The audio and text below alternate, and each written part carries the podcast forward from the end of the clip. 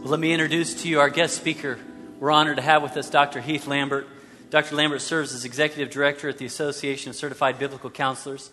ACBC is the largest biblical counseling organization in the world with certified counselors and counseling training centers in 17 countries. Many of you may not know this. We're one of those training centers. We also have 20 certified biblical counselors that have been certified through the organization Dr. Lambert directs. Dr. Lambert is in his first full year directing this ministry, and we're very grateful, Heath, for the leadership you've brought. We're, we're excited to see how God uses you with this ministry. He is the Associate Professor of Biblical Counseling at the Southern Baptist Theological Seminary and their undergraduate institution, Boyce College, where he has taught classes on biblical counseling and Christian ministry since 2006. He also serves as the Associate Dean for Applied Studies and the Chairman of the Department of Biblical Counseling at Boyce. Dr. Lambert is also a founding council board member of the Biblical Counseling Coalition. He serves on the editorial boards of the Journal of Family Ministry and the Journal of Biblical Manhood and Womanhood.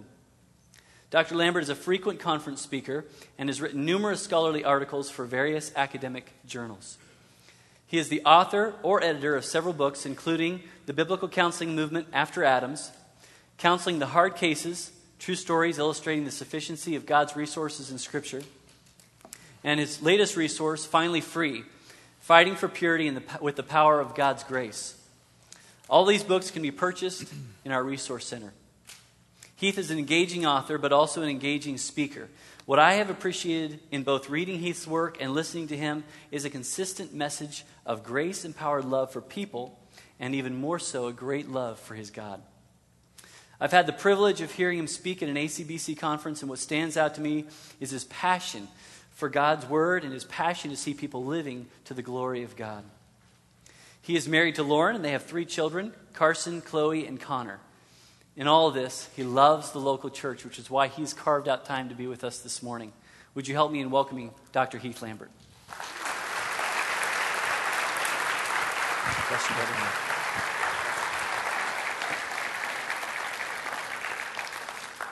Good morning.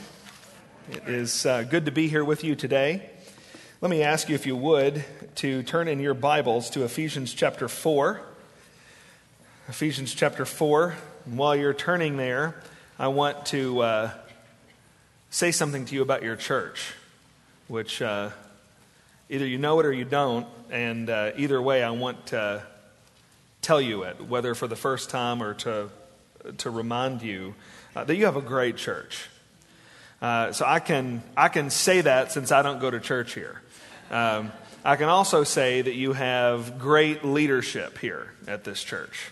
Um, they didn't pay me to do that, uh, to say that. I'm just telling you that's the way it is. Um, I, uh, I get to travel around to a lot of different places and speak in a lot of different churches. I get to have relationships with pastors of a lot of different congregations, even all over the world. And I'm telling you that grace is a special place.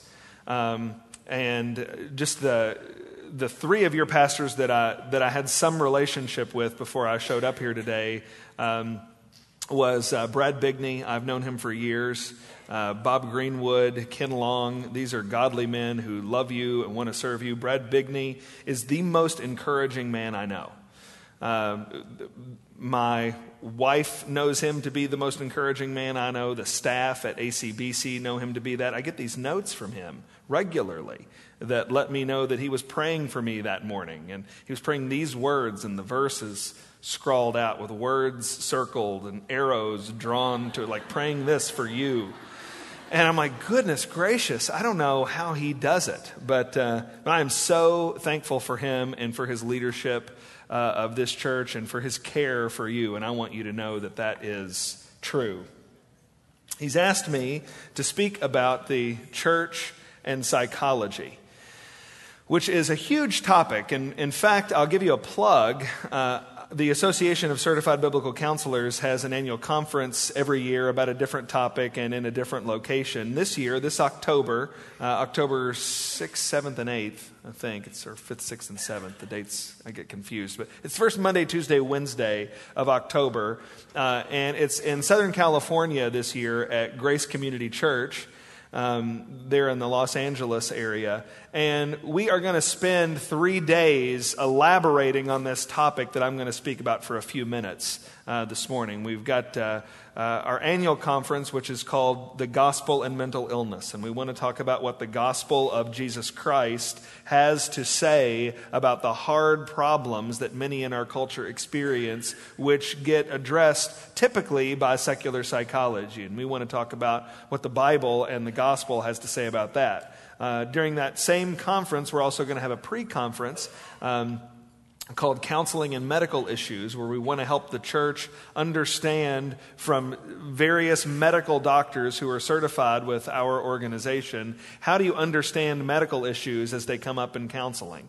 Uh, we're really honored to have a great lineup of speakers for this event. We've got, as I mentioned, several different medical doctors who are going to give us their expertise uh, as they combine both their medical knowledge and their counseling experience. Uh, we have David Powlison, who's the executive director of CCEF, who's going to be uh, speaking to us. Uh, we also have John MacArthur, who is the pastor of Grace Community Church, who's going to be uh, sharing with us a couple of times. So, really encourage you. You might think you can't you can't go to Southern California, but just think how chilly it's going to be getting here in October. All right? And you could go for three days to Southern California. And actually, we just saw on, uh, we just were looking at Southwest in our office, and I think for like 300 bucks or so, you can get out there. So, word to the wise the uh, warmth and fellowship of Southern California is beckoning you if you want to uh, hear more about this uh, topic. Ephesians 4 will be our text just for the few minutes that we've got today, though. And in Ephesians 4, this is what God says beginning in verse 11.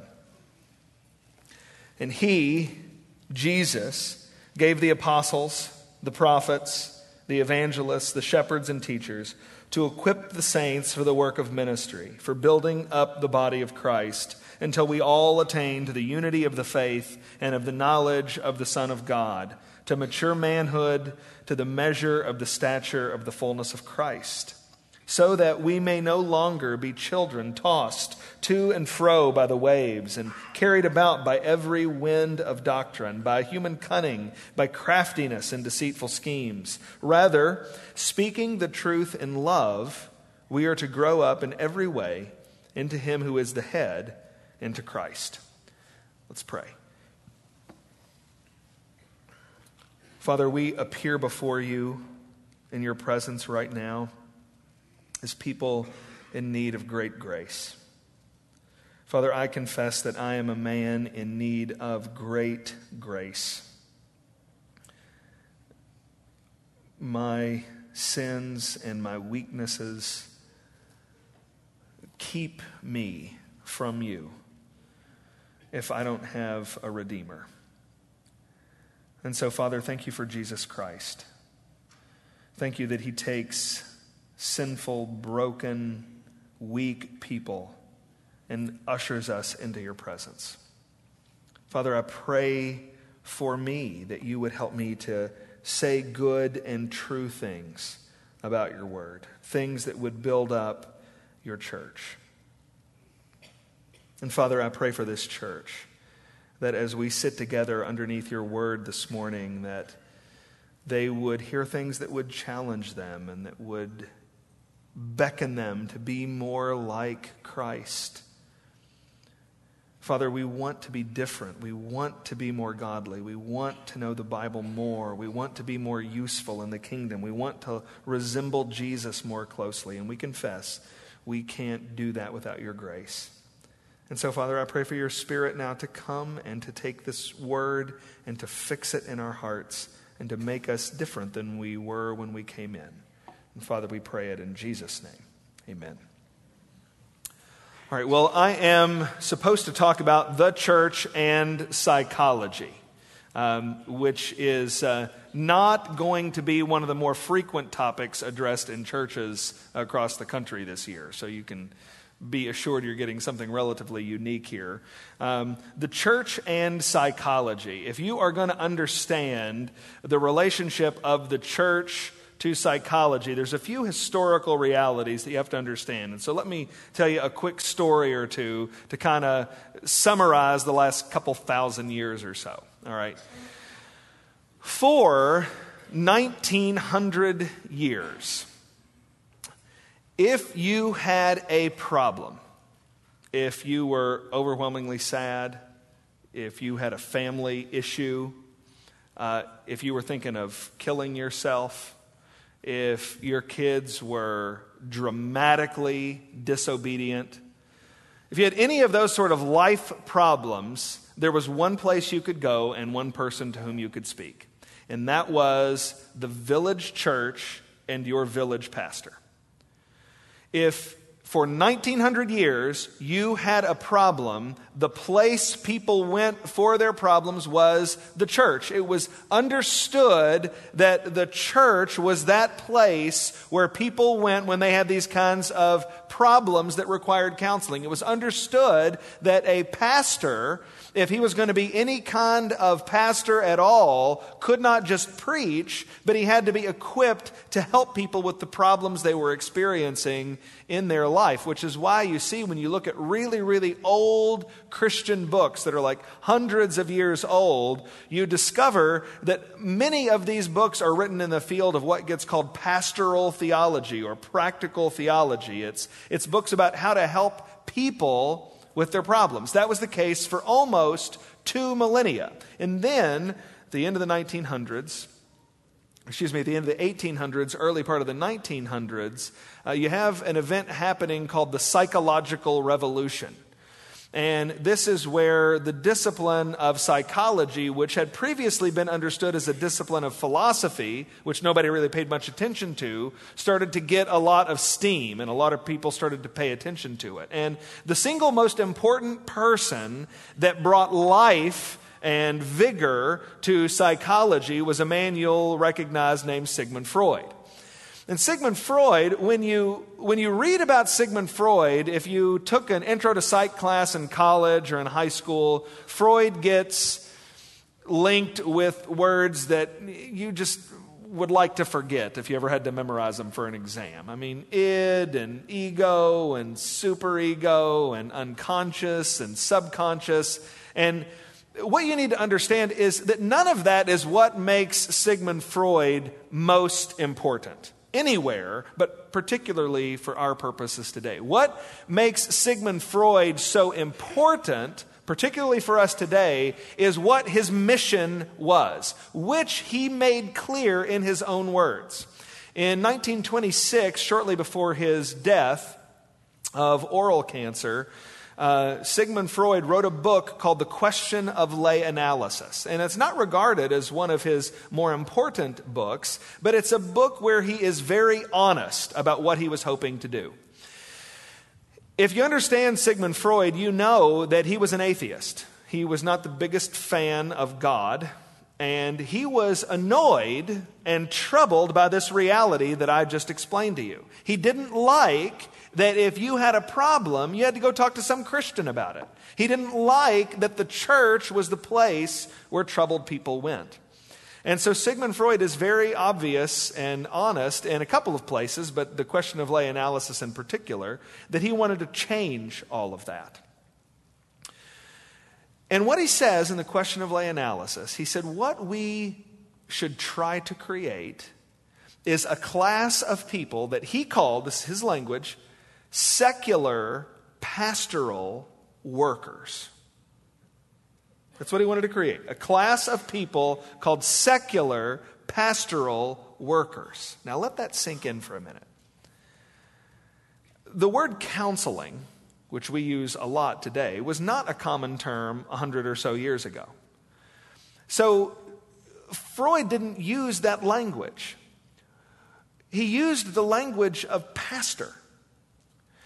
He used the language of pastoral work. That is, talking to people about their problems was so equated with what pastors do, it was called pastoral work. And Freud said, we need people who do that, but they're secular.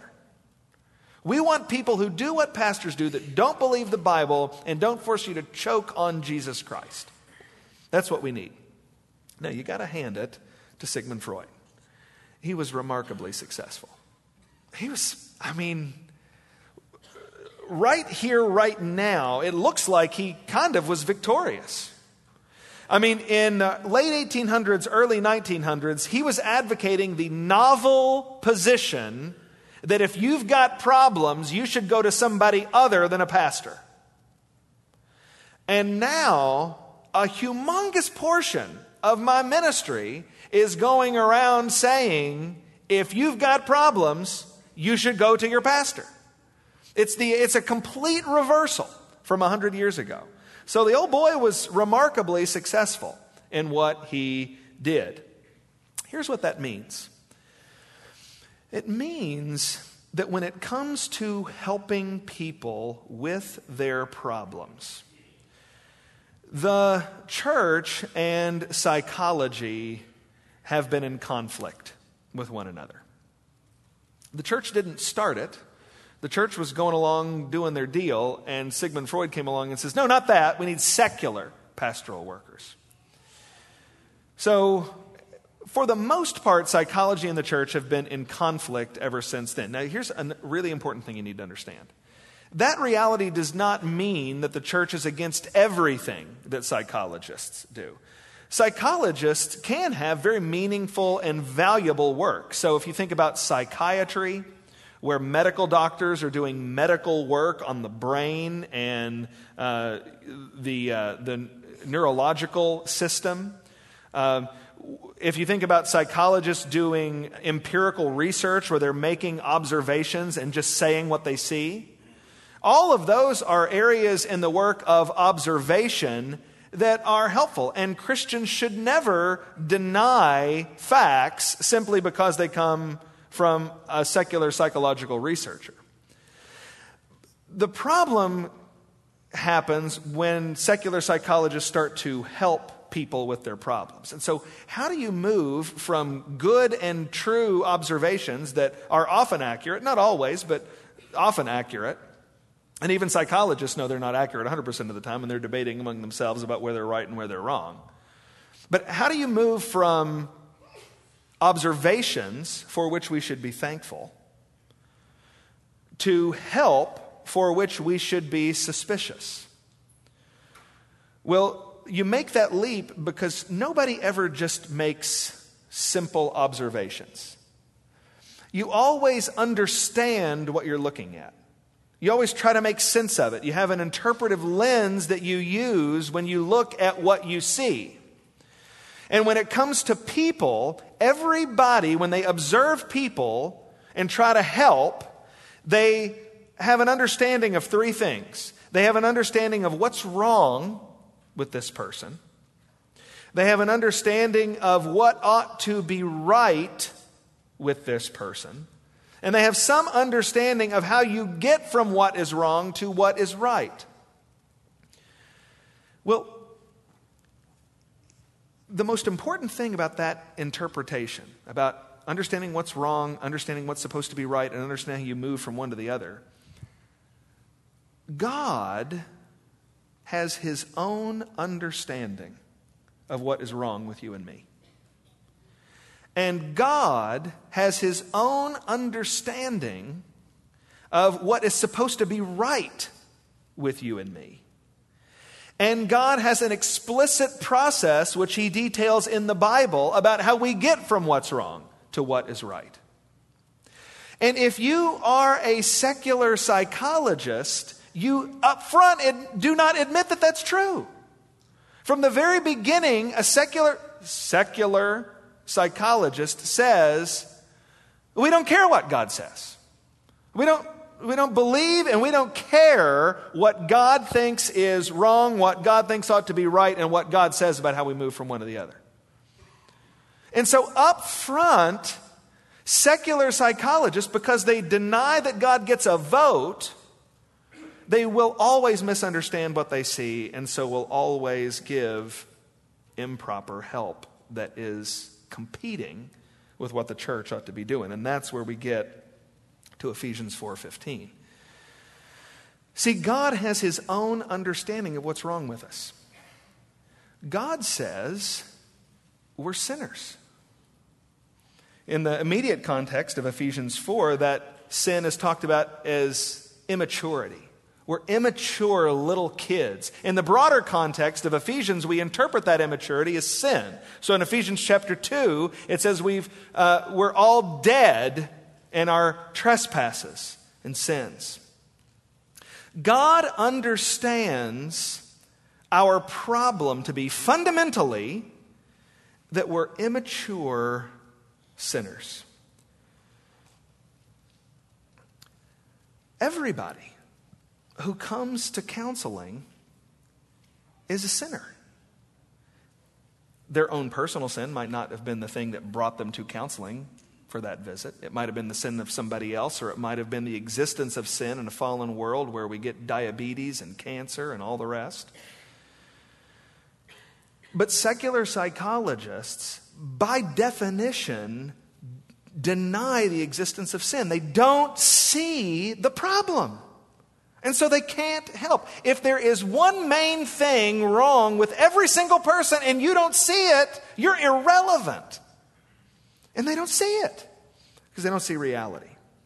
God says what's wrong with us is that we're immature sinners.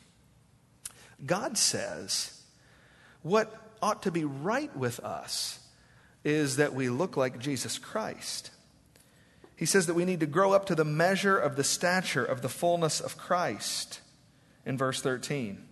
In verse 15, he says we need to grow up in every way into Him who is the head, into Christ. God looks at each and every one of us, each and every person in the whole world, and He says, You know what you need?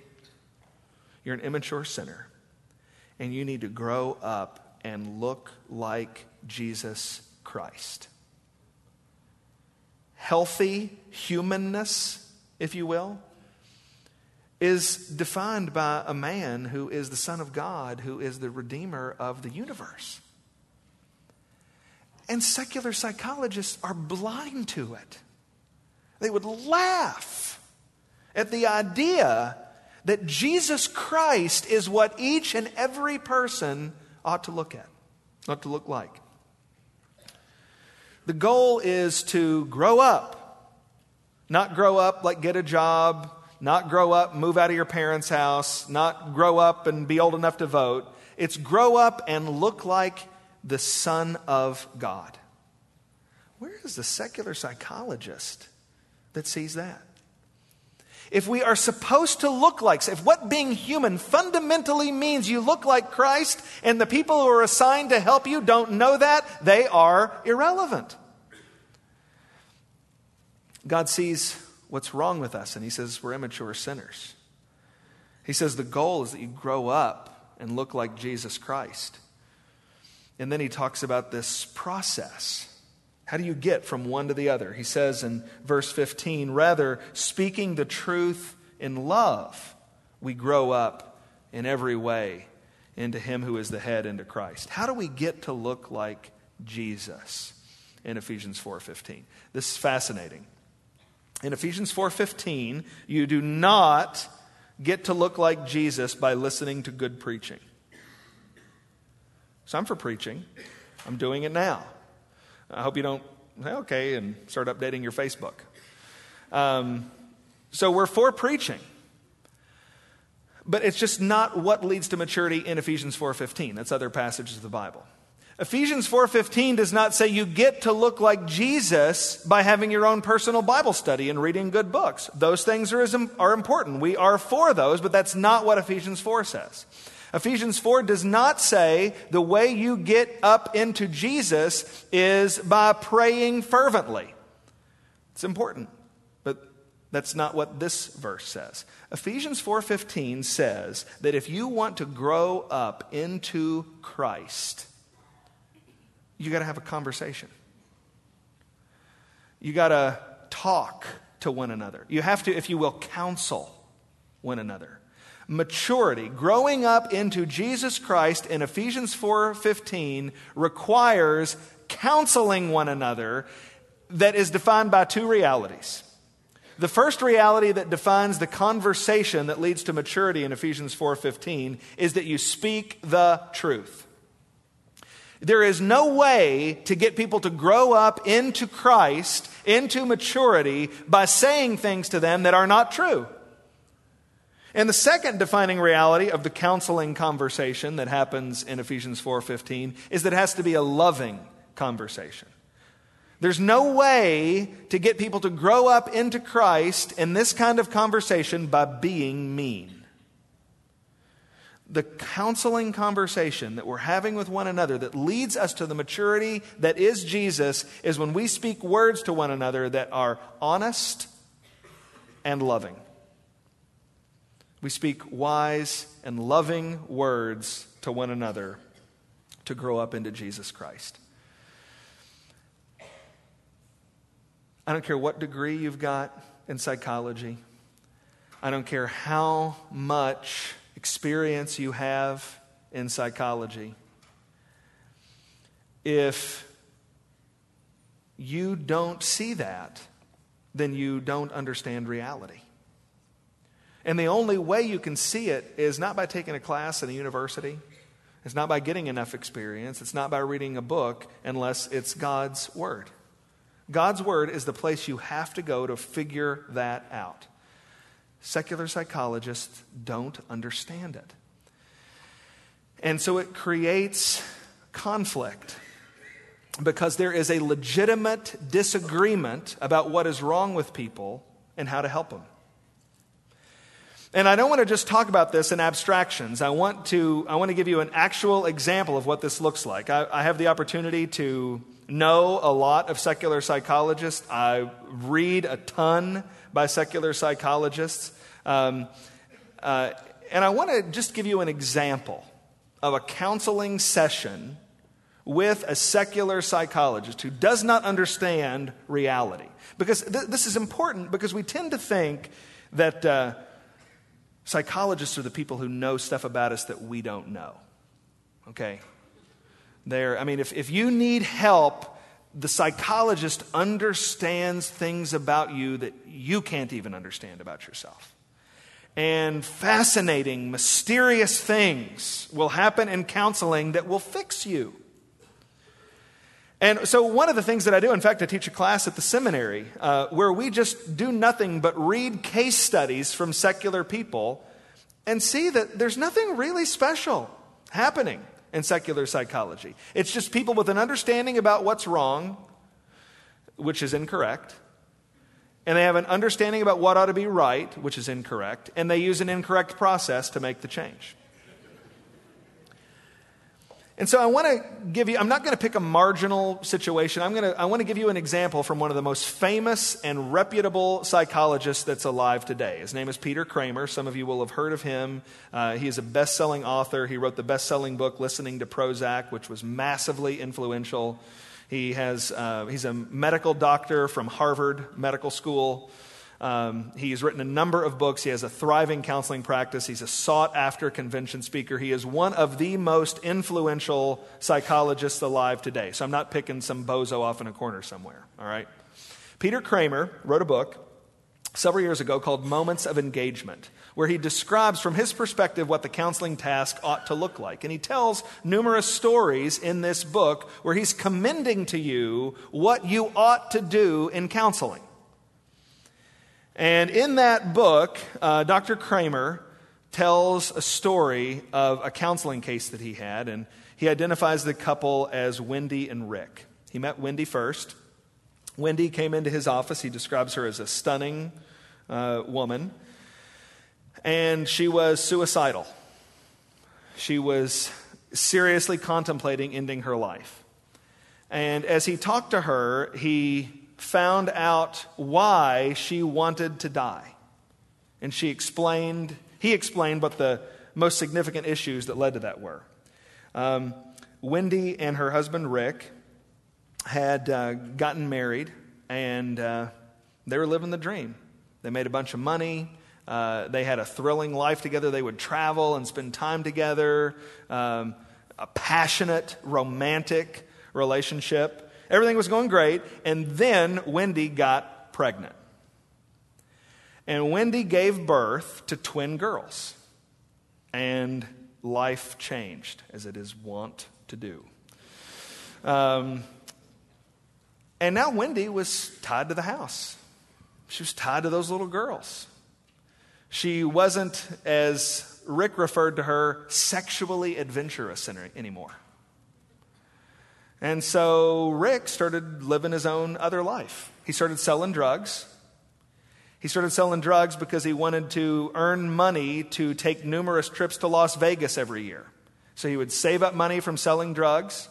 He would go to Vegas, gamble all the money away, and fly back and start selling drugs to save up money for the next trip. He would do this several times a year. He began to hang out in singles bars.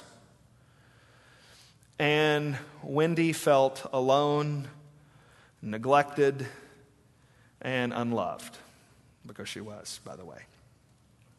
She goes to Dr. Kramer and she says, What do I do? And he says, Wendy, I can't help you if Rick doesn't come for counseling.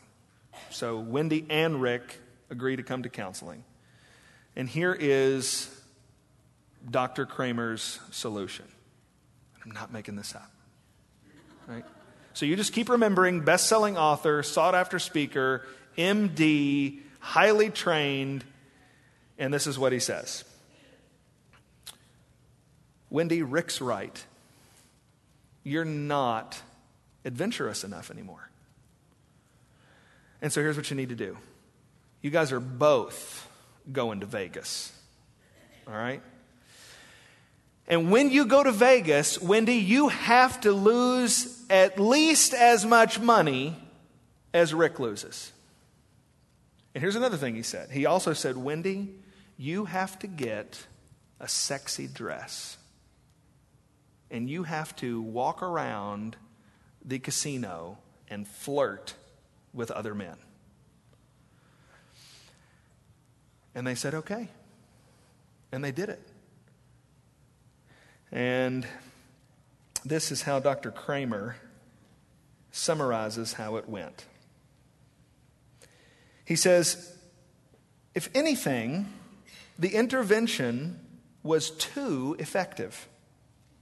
Wendy flourished so dramatically that I began to fear for the marriage. Over a year after treatment stopped, Rick called me complaining that Wendy wanted to leave him. She had begun to sit in with a band that played singles bars, and Rick began to spend evenings at home taking care of the girls. He was now even more involved with drugs than in the past. He showed up once or twice, but he never really turned into a patient, and my last impression of the couple was that they were about to divorce.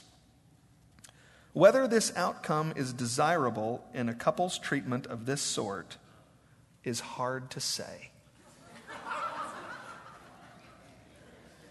In individual therapy, we congratulate ourselves when a wife manages to leave a neglectful husband.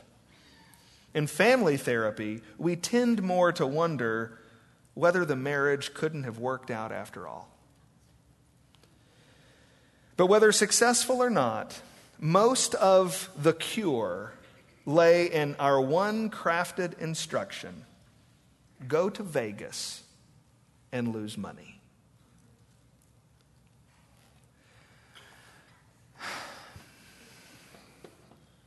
Brothers and sisters, go to Vegas and lose money? I mean, you got you got best-selling books and degrees from one of the most prestigious institutions in the whole world? And your best advice to a married couple is go to Vegas and lose money?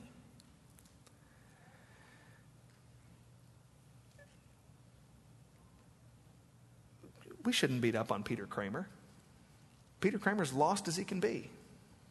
I don't. Exp- I mean, if Peter, in fact, if Peter Kramer in this book said, "I told them they needed to repent of their sins and trust Jesus," well, I'd be stunned, I'd be overwhelmed. I mean, lost people act like lost people, saved people act like saved people. I'm not shocked that Peter Kramer says what he says. I'm shocked that the church thinks that's the place to go for help.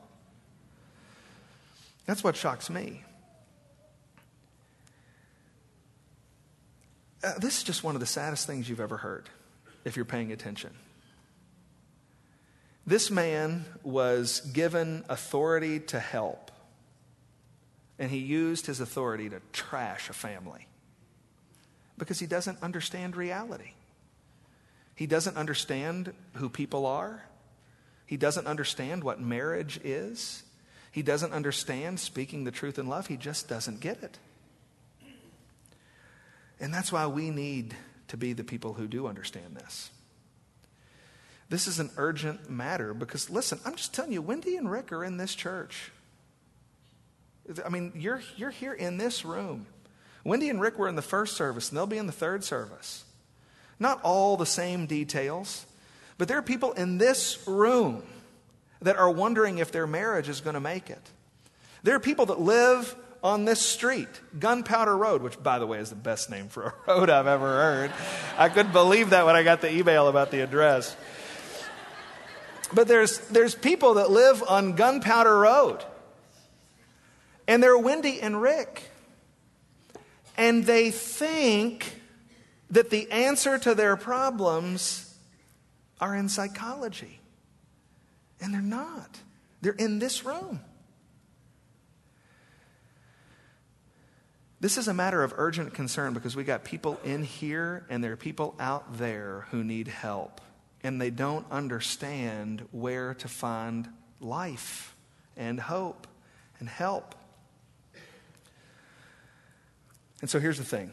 If you if you leave here today and you think, wow, uh, the church and psychology are in conflict because uh, psychology doesn't understand the truth, um, I will feel like I have been a failure this morning. So it's not enough that we know that there's some conflict. As thankful as we are for the good work of psychology and their true observations, as their help gets filtered through their false interpretations, we need to be suspicious of that. But it's not enough to understand that this morning. What we have to be able to do is be the people who know how to help. Not, not just to understand that we could help or that we should help, but that we know how to help. And so, what I want to do is ask you to think in three areas where you might change this morning, and they come right out of Ephesians 4:15. Some of you need to grow if you're going to help the Wendy's and the Ricks of the world. If, if this is going to be a better place than Peter Kramer's office, then some of you need to grow in your ability to speak the truth. So some of you, some of you are just too nice to tell the truth. All right? You see the way your best friends have conflict in their marriage right in front of you. You see the way he mistreats his wife. You see the way she mistreats her husband. You see the way they let their kids get away with murder. But you don't bring that up because you just, uh, I don't want to be offensive. I want to be kind, polite. That's private. That's their, that's their life, and we'll just let them live it.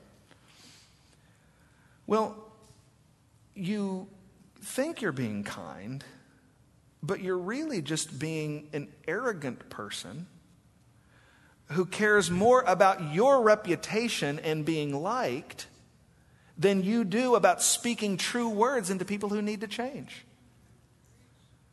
Listen, we've all got blind spots, all right? We've all got places where we need to be different. And I know I've got them and I would change them, except they're blind spots. So I can't see them. So if you don't come up to me and say, Heath, you're blowing it here, then I don't see it. It's, it's not nice to not tell people about a problem. I mean, try being an oncologist that can't stand to say you have cancer. I mean, negative information is not mean if it's a correct diagnosis.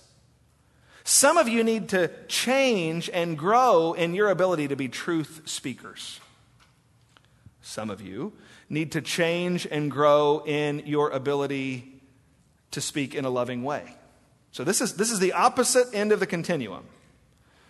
Um, some of you need to change and grow in your ability to be kind and loving. Because you just heard what I was saying over there and you don't get it because you know the truth. You know it. And you're just thrilled to let that married couple know what's going on. And, in fact, if they would just listen to you for five minutes, that's all you need. You will set them straight. But that's not enough. It's not enough to know the truth, it's not enough to speak the truth. The first church where I was a pastor, uh, I was out in the church office area speaking with the church secretary, and the church secretary's daughter was there that afternoon talking to her mom. And some uh, elderly ladies from uh, one of the Sunday school classes came into the office, and they had, uh, if you're not, if you don't have any Southern Baptist connections, this the joy of this moment will be lost on you. But um, the uh, this elderly ladies Sunday school class called the Joy class. Anybody know what I'm talking about? Okay, maybe some of you do. Um, Joy class in Southern Baptist churches. This is a must have, okay? And uh, they came in and they had just completed decorating their Sunday school bulletin board for Christmas. So if, if such an announcement could be accompanied by trumpet fanfare, it would be, all right? So these ladies come in and they are stoked and they want me to see what they have done to the bulletin board for Christmas. So we go down on parade, the office staff, and we get down there and they show us the bulletin board, decked out with Christmas trees and snowballs and everything else. And listen, I'm just be shooting straight with you. I mean, if you were going to have a bulletin board in your house, um, you would not decorate this bulletin board for Christmas the way these ladies did, but they tried their hardest, and it, it was what it was. Well, the ringleader, the Sunday school teacher, said, uh, What do you think?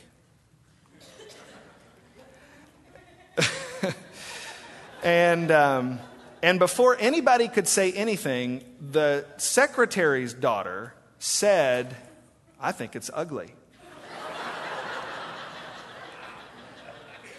Your reaction was not their reaction, all right? And everybody kind of looked at this young woman, and she said, I just call it like I see it.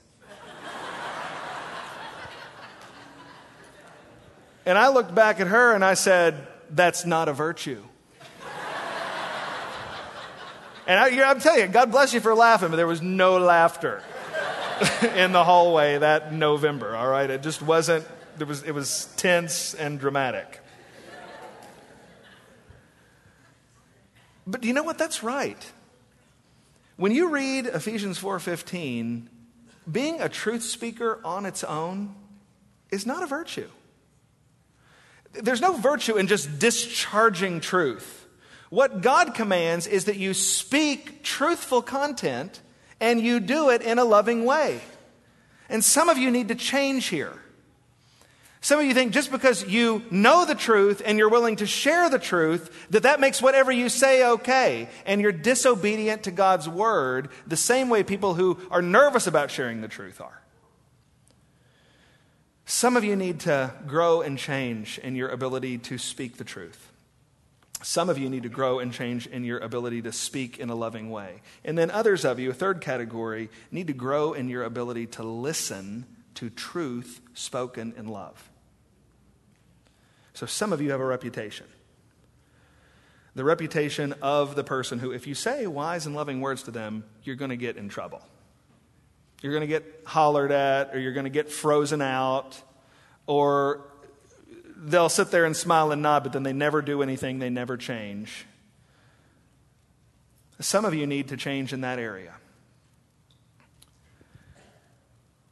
And Jesus will help you. So, everybody, Everybody fits into one of those categories or some combination of them. And Jesus wants to change us all. All of us need to go before the Lord Jesus Christ and confess areas in those three categories where we have fallen short and ask Jesus for His grace to grow in each one of those areas. And I'm telling you, this is a matter of urgent concern. Because this is the church's calling I want you to understand we're the only people who know what's wrong with Wendy and Rick. We're the only ones. The, the MDs and the psychologists from Harvard and Yale and Princeton and UCLA, they don't get it. And I could tell you a lot more stories of a lot more trashed marriages besides just Wendy and Rick. And so we have to be the people who know how to do this and who know how to do it well. And there's all kinds of things that we need to do to grow in that area. But the thing that God's word tells us this morning is we need to grow in our ability to speak the truth. We need to grow in our ability to speak in a loving way. We need to grow in our ability to listen to that truth so that we can all together grow up into Jesus Christ. I'm so thankful for psychology and their good and true observations. When they're right, they can often be helpful. But every time it comes to ministry and helping people with their problems, I'm telling you, they'll always be wrong. Because they don't see that the goal of life is to look like Jesus Christ. And we do. And so, with great urgency, let me appeal to you uh, to point the Wendy's and the Ricks of the world to Jesus Christ. And to do that by speaking the truth in a loving way. Let's pray for Jesus' grace to do it. Father in heaven, we want to ask you for your grace to be a light shining in a dark place, in a world that looks to psychology to help and understand the problems that people have. Father, I pray that grace would be a church and there'd be many other churches that would be characterized by the knowledge that people need Jesus Christ to be different. People need to grow from being immature sinners to resembling the Savior of the world.